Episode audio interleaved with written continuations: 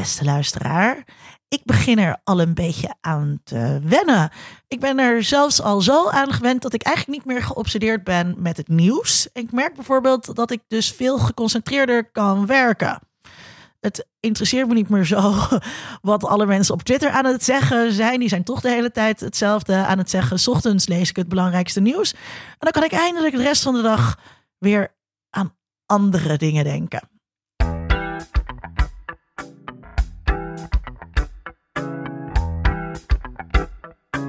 Deze podcast wordt mede mogelijk gemaakt door Code Clear. Duidelijk over websites en design. Vanuit Amsterdam is dit Onder Media Doctoren, de podcast waarin communicatiewetenschappers zich verwonderen over de media. Hoe zie jij dat, Vincent? Ben jij al een beetje gewend? Nou, ik kijk wel iets minder nieuws inderdaad. Want uh, we weten natuurlijk, natuurlijk al heel veel. Ik hou wel de, de dagstanden bij van het aantal mensen die besmet zijn. Of hoeveel, om, om toch een beetje te begrijpen over hoe die, of de curve al een beetje geflattend wordt. en of dat uh, iets uithaalt. Um, ja, het zit, het, het, ik heb nog steeds momenten dat ik denk van, oh ja, dit was er aan de hand. Maar ondertussen ben ik vooral ook heel veel met mijn werk bezig. En heel veel, oh zie je me, hoor je me, uh, hoor je me? Ja, nee, ik, ik kan je niet zien. Oh, wie is daar? daar besteed ik ook heel veel joy, van mijn tijd aan. De ja. joy van het, uh, van het bellen. Ben je, ben je überhaupt gewend om met collega's te bellen? Nee, heel weinig. En ik ben ook, ik mail mensen of, of ik ze mag bellen. Ja, maar dat is vrij standaard praktijk. Uh, nou ja, er zijn ook. Ik word wel zelf veel gebeld, maar dat is ook omdat ik mensen daar uh, uh, over mail. Je kan me altijd bellen, want dat, zo hoort het nou eenmaal. maar in de beroepspraktijk mensen... is het best Nooit. Wel redelijk normaal dat je, dat je een belafspraak maakt met ja. mensen. Maar ik bedoel meer, je, jij voert natuurlijk heel veel face-to-face -face gesprekken. Ja. En aan de telefoon is dat toch echt anders? Ja, nou, ik vind ook dat overleg. In, Ga je dan in, video bellen? Ja, in, we hebben Microsoft Teams of via Skype. Ja, ik vind het vreselijk. Ik vind het echt. De hele dynamiek van een normaal overleg is weg. Uh, ik, ik ben er ook helemaal niet zo goed in, merk ik, om mijn wel, punt te kan maken. Wel, ja, kan je wel de baas zijn? Ik kan heel moeilijk non-verbaal de baas spelen via videoconferencing. Ja. Je, je merkt toch hoe afhankelijk je ook bent door alles wat je niet zegt in een vergadering. Uh, en helemaal niet op wat er wel wordt gezegd. Ja. Um, en ja, ik vind het heel erg vervelend als dat. Al één op één vind ik het al lastig om zo'n uh, gesprek te voeren. Ja. Dus ja, ik merk dus als je, als je aan het videobellen bent. Je kijkt wel naar elkaar, maar ook niet echt of zo. Nee. Weet je wel? En um, eergisteren hebben we een aflevering van Kiki Dingen, de andere podcast die ik maak. Nooit van gehoord. Uh, opgenomen. En dat hebben we op afstand gedaan. Dus we zagen elkaar wel uh, via Skype. Maar dan zie je elkaar toch niet echt. En ik nee. merkte dat dus echt de hele dynamiek weg was. En uh, beste luisteraar, Vincent en ik zijn corona-buddies. Dus wij nemen dit fysiek met elkaar in we gaan samen op. ten onder voor het maken van deze podcast, luisteraar. Dus, zo, uh, zo, zo zit het. Um, en we zitten hier wel op uh, enige afstand. Um, maar wel bij elkaar. En ik, daar ben ik wel blij om. Want um, je merkt ook nu, wij zitten elkaar aan te kijken. Je hebt oogcontact met elkaar. Je kan elkaar veel beter in de reden vallen als je elkaar ziet. Dan, uh, dan, uh, dan, dan, dan wat we met de Kiki Dingen hadden. Zeker. En ja, wij gaan natuurlijk nu toe naar online onderwijs. En ik probeer ook alle docenten. Ik ben onderwijsdirecteur bij de Universiteit Utrecht. Bij het departement Mede cultuurwetenschappen. Voor de wat? luisteraar die dat niet weet. Alle luisteraars strepen nu onderwijsdirecteur uh, af. Het, het, het, op de kaart bedoel ik. ik. Ik zeg ook, ja, het is natuurlijk een vorm die we aanbieden uh, in het onderwijs, wat we nu kunnen doen. Maar het, we, we, streven helemaal niet naar een soort perfecte online cursus. Daar zijn hele intelligente mensen voor die daar hele leuke dingen mee kunnen doen. Voor hele specifieke leerdoelen kan het heel goed werken. Mhm. Helemaal uh, zeg ik niet dat dat slecht is. Maar uh, ik, ik, ik, ik prijs de dag dat we weer gewoon uh, met de studenten aan de slag kunnen. En ze in een lokaal kunnen zetten. En ze daar vier uur lang vasthouden. En ze vervelen met interessante, abstracte uh, denkbeelden. Waar ze en lekker theorieën. op elkaar zitten te zweten en te snotteren. Zoals het, en, zoals het vroeger altijd was. Ja, ik ben ook zo bang dat al die studenten nu bij hun ouders zitten. En dan weer helemaal in de routine komen van bij papa en mama zijn. En dat de was weer wordt gedaan. En oh. Dus dat ze weer wat onvolwassener worden. Nou, dat vind ik wel interessant, want um, dit weekend er was natuurlijk uh, half Nederland was naar buiten, uh, naar het strand en in de parken. En, en het, was natuurlijk wel evident dat er een standje zou komen. En ik was heel bang dat het standje zou zijn. Jullie worden nu allemaal opgesloten. En ik had dus geregeld, beste luisteraar, dat ik dan bij Vincent. Ik was ook heel blij dat het geen totale lockdown was, beste luisteraar. Dat dat, dat dat niet doorgaat, omdat ik dacht, dan ga ik bij Vincent wonen. Want in mijn eentje is ook zo wat de hele dag. Um, en toen ging ik dat op Twitter vragen van mensen die alleen wonen, overwegen jullie dat ook? En toen zeiden dus jonge mensen allemaal, nou, dan moet ik terug naar mijn ouders. En dat wil ik nou ook weer niet. Dus ik zei, maar je hoeft niet terug naar je ouders. En dat dat toch een soort reflex is die uh, ze dan hebben van... hé, hey, uh, ik ga terug naar Vinkenveen of Etteleur... Uh, om, ja, om snap daar, ik ook wel als je Nou, misschien vaak omdat 18 bent of zo. nou ja, maar- omdat er meer ruimte is misschien. Of omdat Ja. je daar nog je oude bed hebt. Maar ik denk dat is een hele rare inperking. Dit is wel leuk om, eh, ehm, om van ehm, luisteraars of studenten eh, te horen. Die hier eh, iets over willen delen. Nou, hier zie je ook wel, eh, en dat is natuurlijk onze bingo-term, maar de sociale klasse begint zich nu natuurlijk wel te wreken. Als jij op een kleine kamer woont of misschien nog bij je ouders woont, je hebt minder keuze. En dat zie je ook. Ik weet een, eh, een goede vriend van mij, Bas, als je luistert. Je hebt kinderen die zes weken met hun ouders op vakantie gaan in de zomer. En die komen terug en hun taalontwikkeling is dan enorm toegenomen. Ja. Want die ouders zitten de hele dag lekker te kletsen met die kinderen en zijn hoger opgeleide ouders. En je hebt kinderen. kinderen aan te leren wat socialisatie en cultureel kapitaal is. Precies. en je hebt natuurlijk kinderen die nu gewoon bij hun ouders thuis zitten, eh, die die social climbing niet voort kunnen zetten en echt achteruitgang zullen hebben. En trouwens, het is ook heel logisch dat jouw docent of leraar, weet je wel, dat is een vak. Dat kan niet elke ouder kan dat goed oppikken Maar en kan je dat echt goed doen. ook dat eh, eh, studenten die een keuze moeten maken... blijf ik in mijn studentenhuis zitten... en zijn we straks met z'n zessen op een gang allemaal eh, besmet... Of eh, zal ik terugkeren mm, naar Nuenen, eh, naar mijn ouders? Dat je zegt, nee, blijf bij je medestudenten zitten... zodat je eindeloze intellectuele avonden kan hebben... en kan doorbomen Ik- over Zizek. Ik- En- ja, dat, doe dat veel Ja. beter. Ja, en toch? en, en Ja. als je eenmaal op jezelf gaat wonen, blijf ook op jezelf wonen. In, ook in, in slechte tijden, als je altijd dit achterdeurtje open houdt, dat je bij papa en mama gaat zitten, dan zullen je teelballetjes nooit helemaal volledig indalen. Nou, dat vind ik echt. Zo kan je niet met studenten praten, Vincent. Ehm, zoals, eh, zoals u van ons gewend bent inmiddels eh, in onze ontboezemingen. aantekeningen uit het ondergrondse, ja. eh, eh, aantekeningen, ontboezemingen uit het ondergrond heten we toch? aantekeningen uit het Oh, ondergrondse. waarom zo zit ik dan met ontboezemingen? Nou ja, dat is geen Dostoevsky. Oh, oh ja. Anyways, eh, zoals u eh, van ons gewend bent geraakt, praten wij niet alleen met z'n tweeën, maar hebben we ook een gast. En eh, deze keer is dat Casper Albers.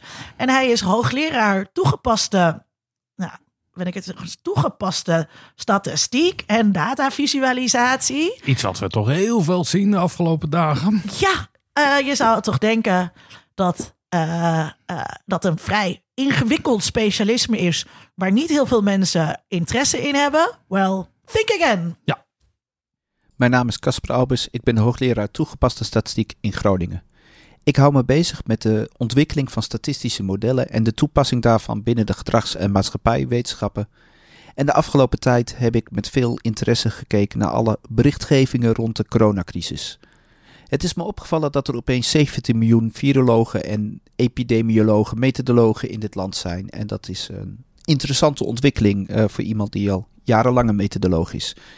Het is ook begrijpelijk dat iedereen modellen nu aan het maken is, want in deze tijden van onzekerheid probeer je vast te grijpen aan eh, zekerheden. En data hebben in ieder geval de schijn van zekerheden te zijn. Maar het ontwikkelen van een model is natuurlijk iets wat je aan de professionals eigenlijk moet overlaten. En lang niet iedereen, zeker de mensen op social media die dat doen, zijn professionals. Het is ook moeilijk om een professional te zijn, want je hebt niet alleen de methodologische expertise nodig, dat je weet hoe je modellen moet maken. Maar je hebt ook de expertise nodig, eh, die horen bij in dit geval infectieziekten. Die expertise heb ik ook niet. Dus ook ik kan niet goed modellen ontwikkelen, maar ik kan wel bij modellen die gepresenteerd worden herkennen of daar bepaalde fouten in zitten. En dat gebeurt veel bij de modellen op social media. Ehm, een van de grootste problemen met al die modellen die we steeds langs zien komen, is dat we eigenlijk tot nu toe te weinig data hebben. We hebben maar 30 dagen ongeveer dat de ziekte tot nu toe in Nederland is. Dus we hebben 30 keer dat het RIVM zegt, de teller vandaag van het aantal ziekenhuisopnames, aantal overledenen enzovoorts staat op dit of dat om te laten zien dat die uh, data echt te karig is. Als je een standaard exponentieel groeimodel toepast, wat op social media steeds gebruikt wordt, dan is de voorspelling voor het aantal overledenen morgen dat het met 95% zekerheid ergens tussen de 4 en 476 moet liggen. Dat is een belachelijk breed interval, wat eigenlijk al laat zien dat die modellen uh, zelf ook aangeven van ik heb te weinig data, ik kan geen robuuste schatting maken. Om een goede schatting te maken heb je veel meer informatie nodig. Bijvoorbeeld waar in Nederland zijn de nieuwe gevallen opgetreden.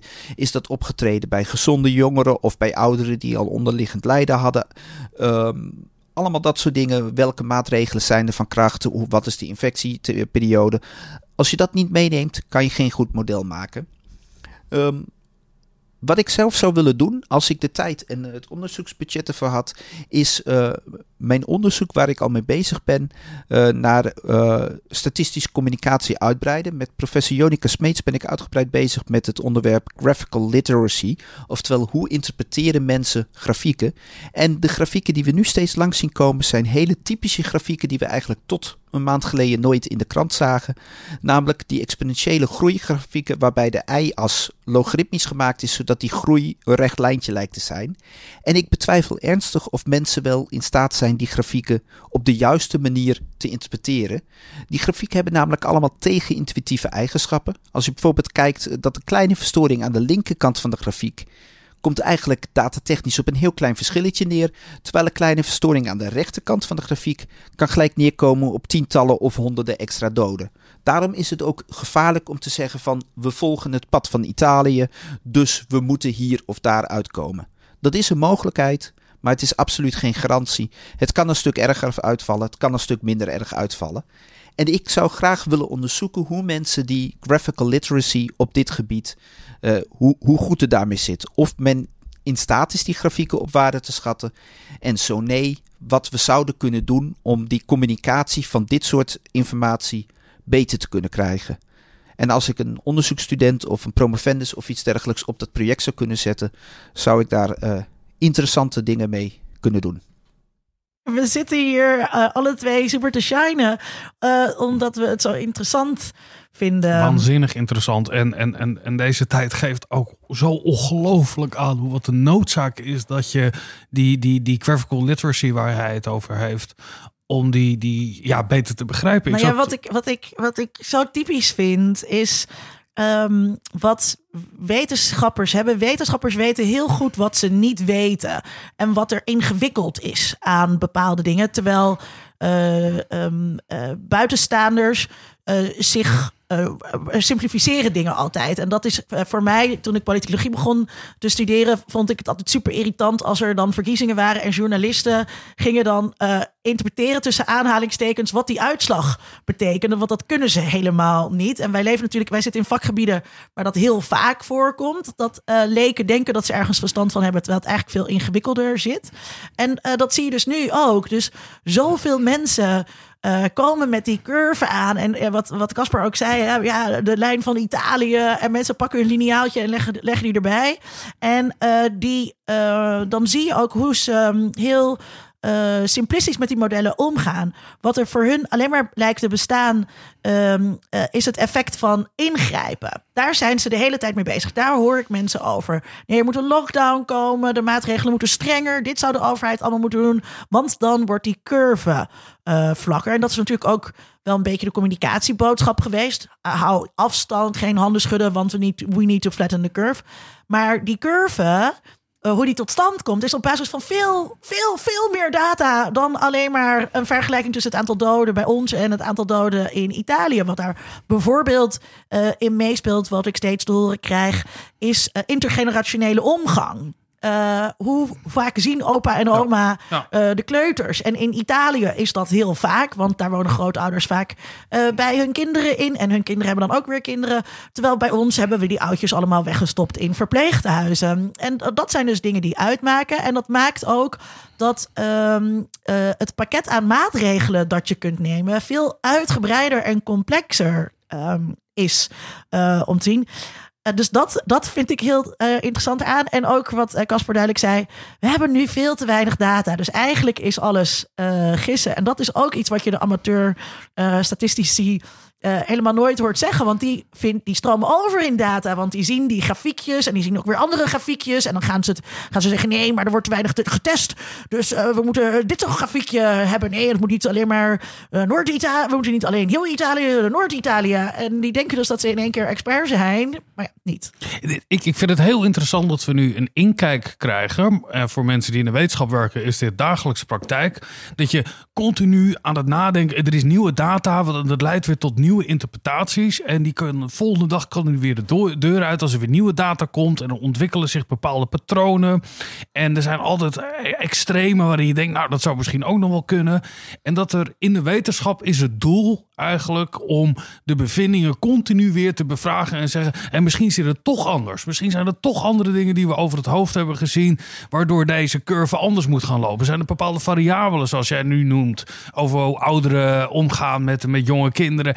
En, en kijk, dit is waar wetenschap over gaat. Ja, en en aan de andere kant zie je dat er ook een vraag is aan de wetenschap op dit moment. Vertel ons hoe het zit. Laat zien hoeveel doden hebben we over twee weken. Hoeveel nieuwe besmettingen. En dat weet je niet. Als je goed kijkt naar die grafieken bij de RIVM. Dan zie je dat er een statistische mogelijkheid is. Dat de maatregelen die wij nu nemen. tot resultaat zal hebben dat het of misschien wel over tien dagen radicaal afneemt de besmettingen.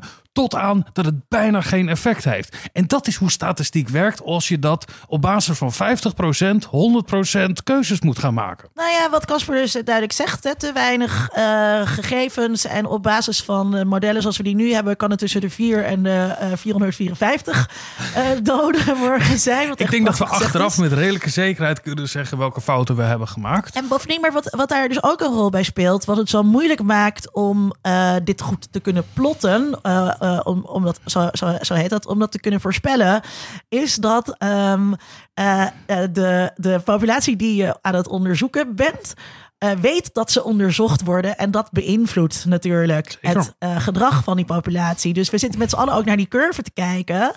En, eh, en vandaag kwam, kwam het goede nieuws. Hij, hij, hij is wat geflattend. Nou ja, dat zou zomaar eens kunnen betekenen dat mensen, ondanks het standje dat we maandag allemaal hebben gekregen, denken nou. Het is op zijn retour, we zijn er klaar mee. Precies, ja. Dus daar moet je ook heel voorzichtig mee zijn en hoe je dat communiceert, want dat alles kan het, kan het zomaar verpesten. Denk je dat. ehm, eh, eh, denk je dat dit. Oké. Er werd er altijd gezegd hè, van eh, eh, toen, toen CSI eh, zo populair werd op televisie, van daardoor willen veel meer kinderen willen dan nu ook ik kende, forensisch. de, ik kende het hoofdopleiding van het, het forensisch onderzoek. En inderdaad, in de tijden van CSI zei zij echt voor vier, vijfvoudigd. Wat er ook mensen die dat zijn gingen. er, zijn- er zijn dus wel, ik heb daar wel eens onderzoek naar gelezen. Dus, Aanmeldingen in ieder geval. Ja, dus er wel aanmeldingen, maar niet studenten. Of er, Ja. zit, er zit in ieder geval iets in dat het ook weer ontkracht. Eh, want het is, want het is Heel toch al wat. saai Ja. labwerk. Want je, je zit de hele fucking dag te pipeteren. Maar... Ja, eh, dus denk je dat ook nu, dat er nu allemaal. Waarom heeft niemand zich afgevraagd bij CSI waarom de mensen uit het laboratorium dan ineens het veld worden ingestuurd om met wapperende haren mensen te gaan aanhouden in een crime scene? Nou ja, dit even terzijde. Dat die mensen uit het lab dat ook doen. Ja, dat is een afwisseling. Hele, ja, dat snap ik. Ja, Afwisselend werk en iedereen is knap.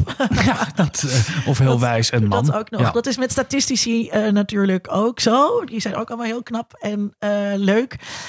Maar denk je dat er nu allemaal jong mensen zijn die al die curves zitten te bekijken en denken: oh ja, ik wil later ook. Ja, tuurlijk. Gaan Tuurlijk, tuurlijk zijn er, als je jong bent en er is een grote gebeurtenis, dan heeft dat, dat vormpje denken daarover. op het moment dat Boris Becker in de jaren 80 Wimbledon won. eh, eh, die zomer daarna gingen er heel veel jongens en meisjes tennissen. Ja, dat, Gaat het over eh, jezelf? ja, ik was, nou, mijn broer was fan van Boris Becker, dus was ik fan van Andre Agassi. Die Dit heb je wel eens vaker later. verteld in ja, deze podcast. Ja. Dat geeft me aan dat ik niet lieg. Maar even terug wat Casper zegt over dat voorstel. Ja, het, het kunnen lezen van dit soort dingen. Ik denk dat het ook, eh, omdat er... Überhaupt het kunnen lezen van een grafiek. Ja, ik denk dat dat een, een, een soort rare miskenning is. Ook bij alfa-wetenschappers of geesteswetenschappers.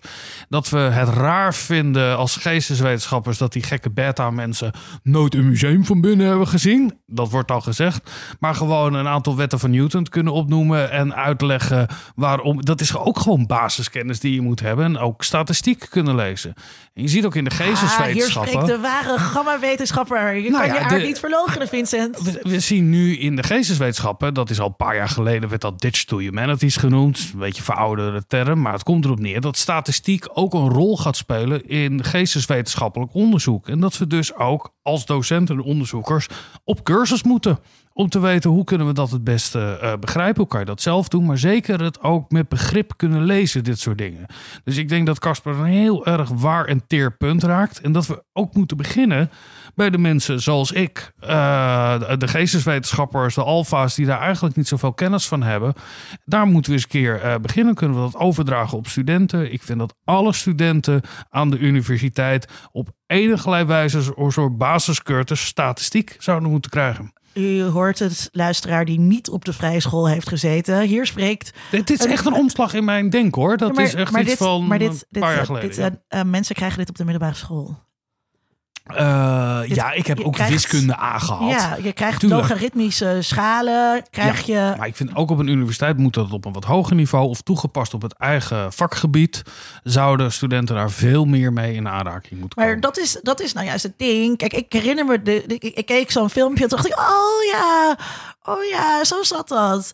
En eh, oh ja, dan moest je zo een logaritmische functie, log op je rekenmachine doen Ja. en zo. En dus er kwam een soort vlaag van vroeger naar boven. Maar ehm, ik, heb, eh, ik heb vrij veel statistiek gehad. Ik heb ook statistiek eh, gegeven als docent aan studenten communicatiewetenschap. Maar ehm, bij statistiek gebruiken wij niet zulke exponentiële schalen. Dat, dat, is, dat zit daar gewoon niet in. En dat is, dat is je, kunt dus, je kunt wel zeggen van iedereen moet de basisprincipes kennen van statistiek.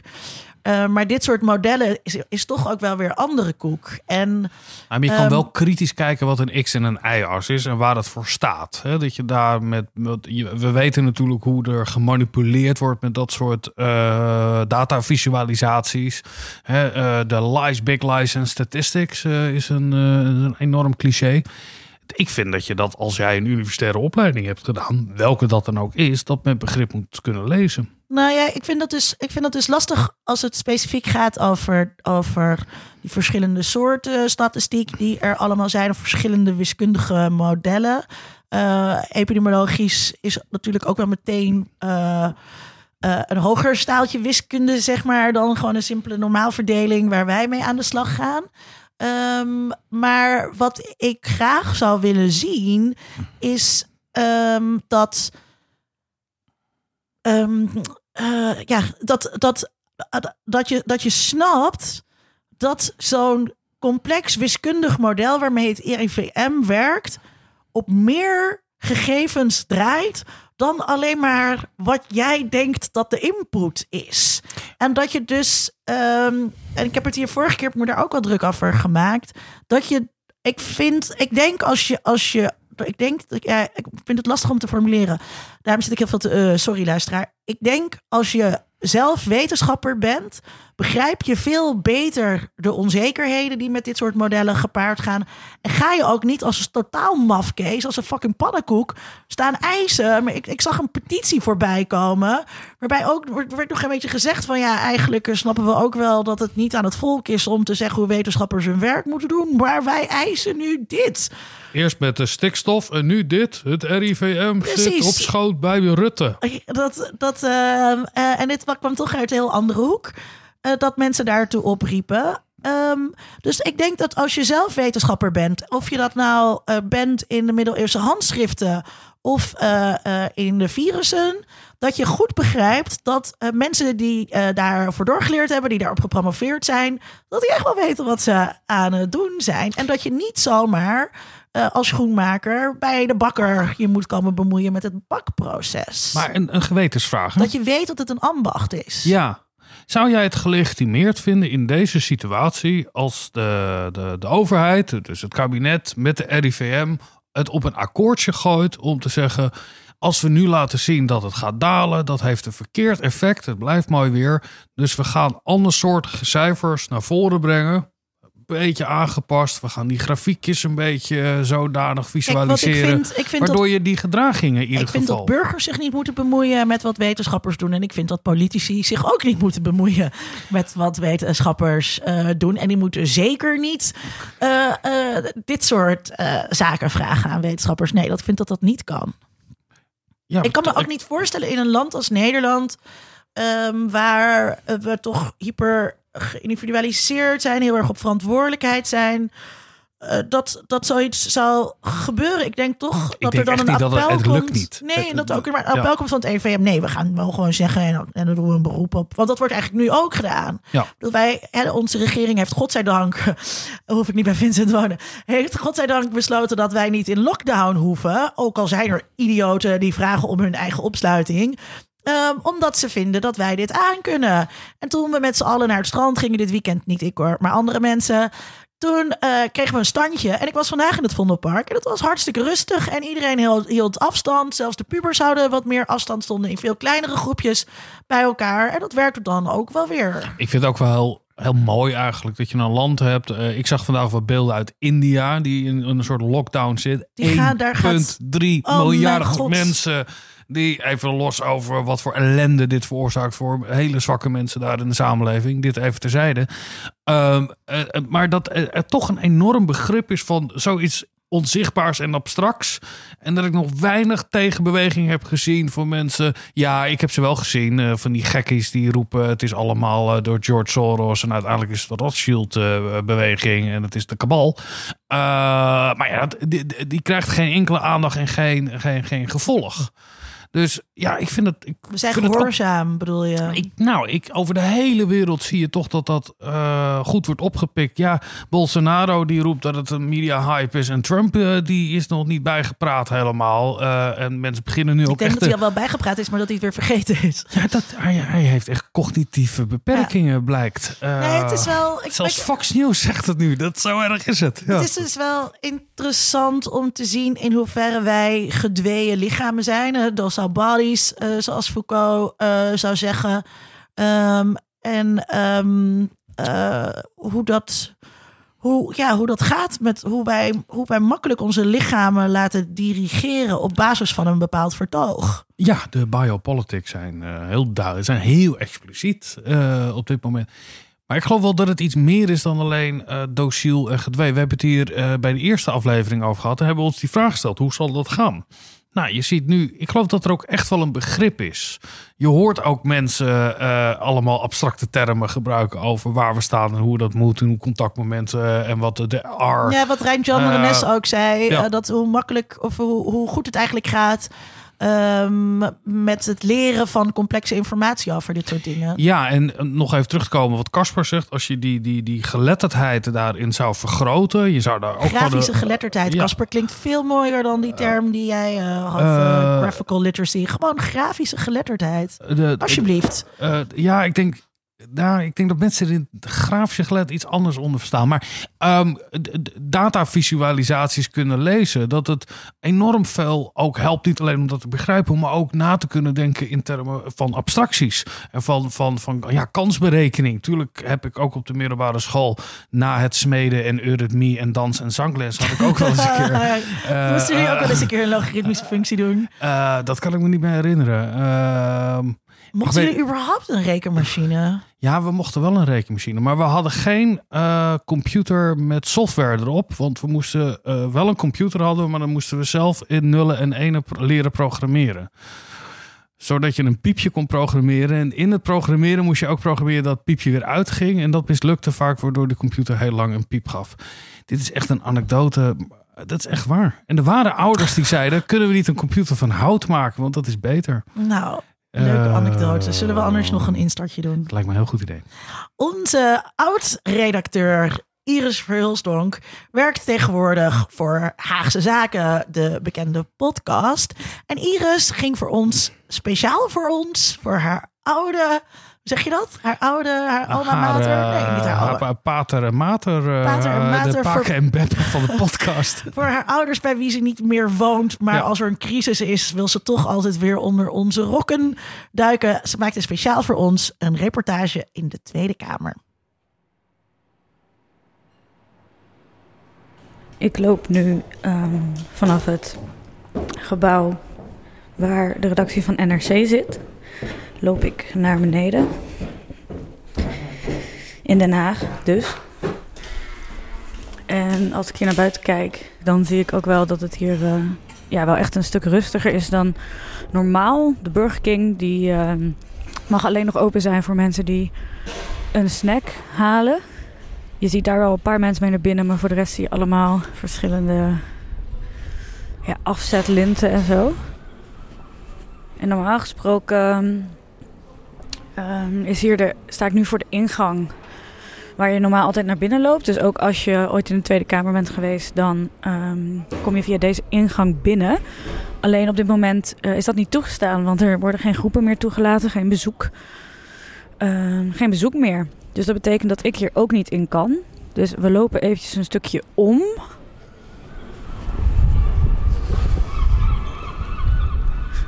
Mooie Haagse zee, meeuwen op de achtergrond. Zo, dus ik ben nu bij de hoofdingang aan het plein in Den Haag. En normaal zie je hier ook superveel horecatentjes uh, ja, die altijd wel vol zitten. Dat is natuurlijk ook niet zo. Het is best wel een vreemde gewaarwording, moet ik zeggen. Dan ga ik nu het gebouw in. Er is nu dus um, wel een vergadering. Het debat is nu bezig over uh, de corona-uitbraak. Hi. En overal zie je hier dus ook uh, ontsmettingsmiddel. Dat kun je allemaal uh, gebruiken. Tenminste, dat is de bedoeling. Oké, okay, ik ben nu binnen. En wat hier eigenlijk toch wel heel bijzonder is om te zien is dat... Ja, als je hier binnenkomt, daar zijn die twee grote roltrappen. Die zijn uh, wel bekend van uh, de televisie. Of als je ooit op bezoek bent geweest in de Tweede Kamer. Daar lopen eigenlijk altijd mensen op. Maar op dit moment is het hier uh, ongeveer helemaal leeg. Ik zie één iemand hier bij een camera staan. Um, maar voor de rest is het hier ja, leeg.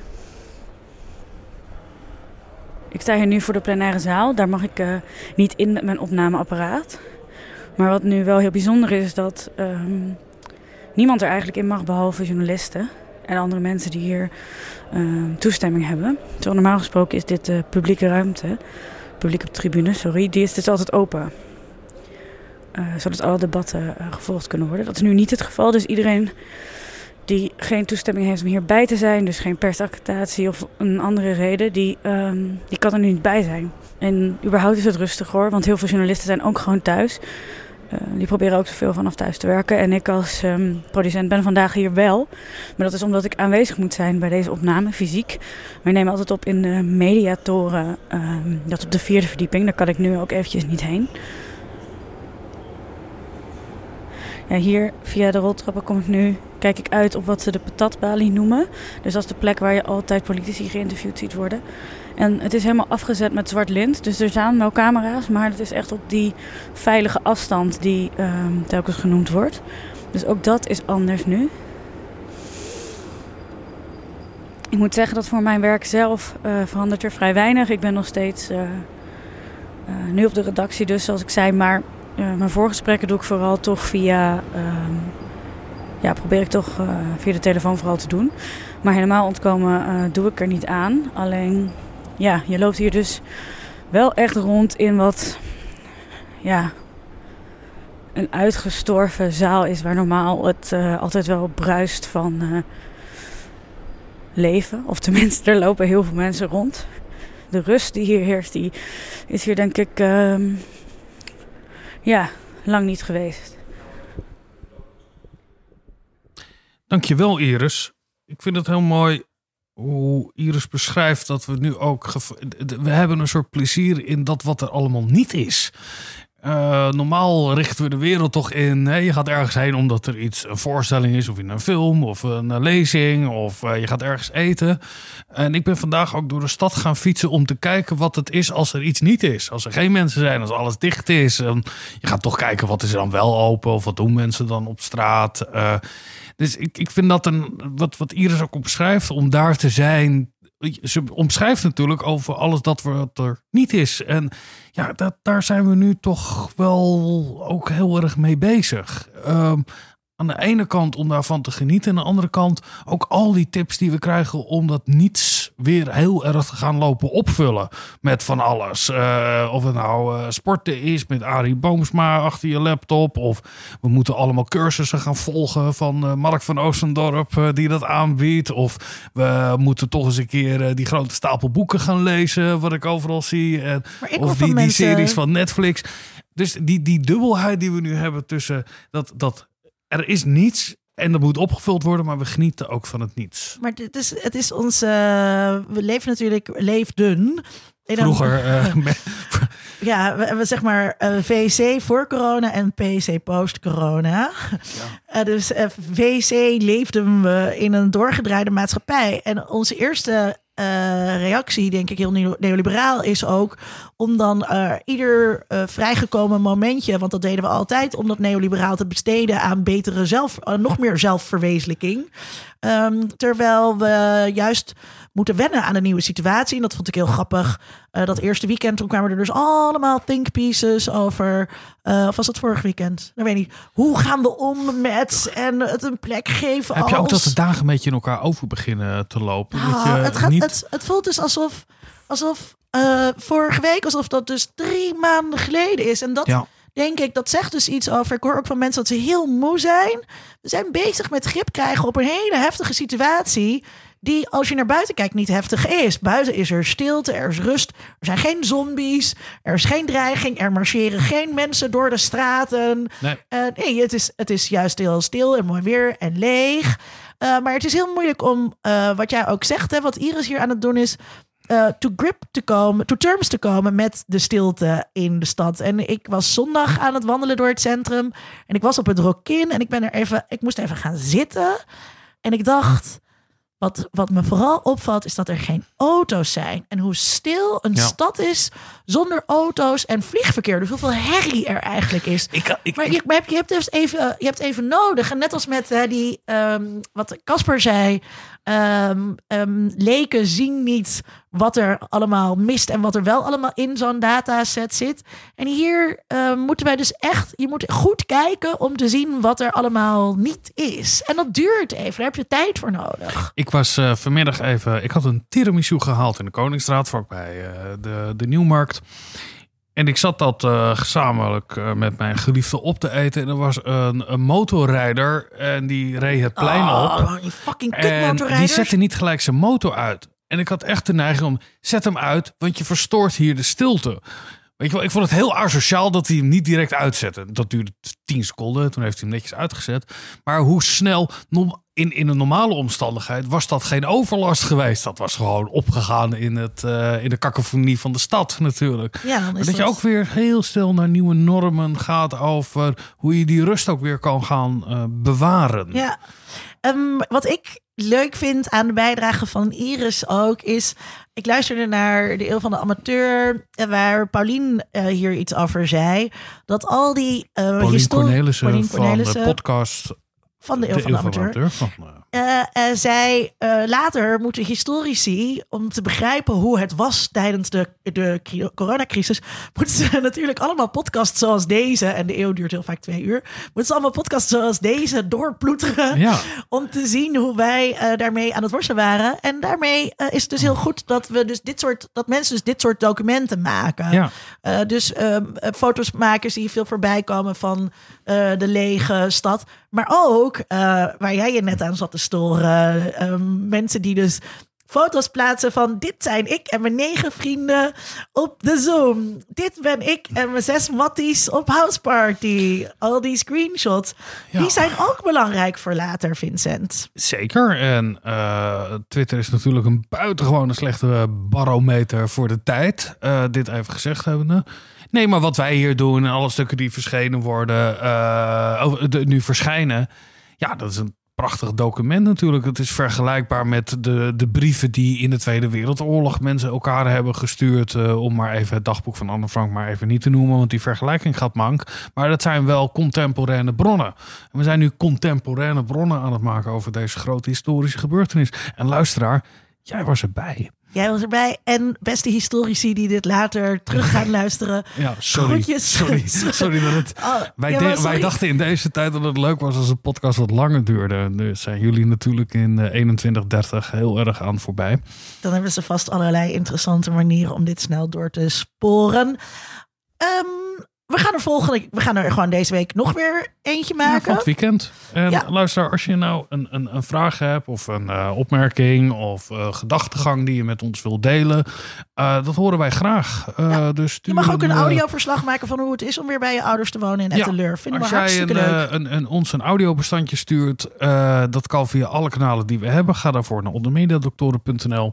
Eh, dan luisteren wij daar met veel plezier naar. En wie weet hoor je jezelf aanstaande zaterdag weer terug. Extra dank aan Sonner Arslan die de techniek deze keer heeft gedaan. En natuurlijk Matthijs van Listonk die ons geld geeft. Dankjewel Matthijs. Tot de volgende.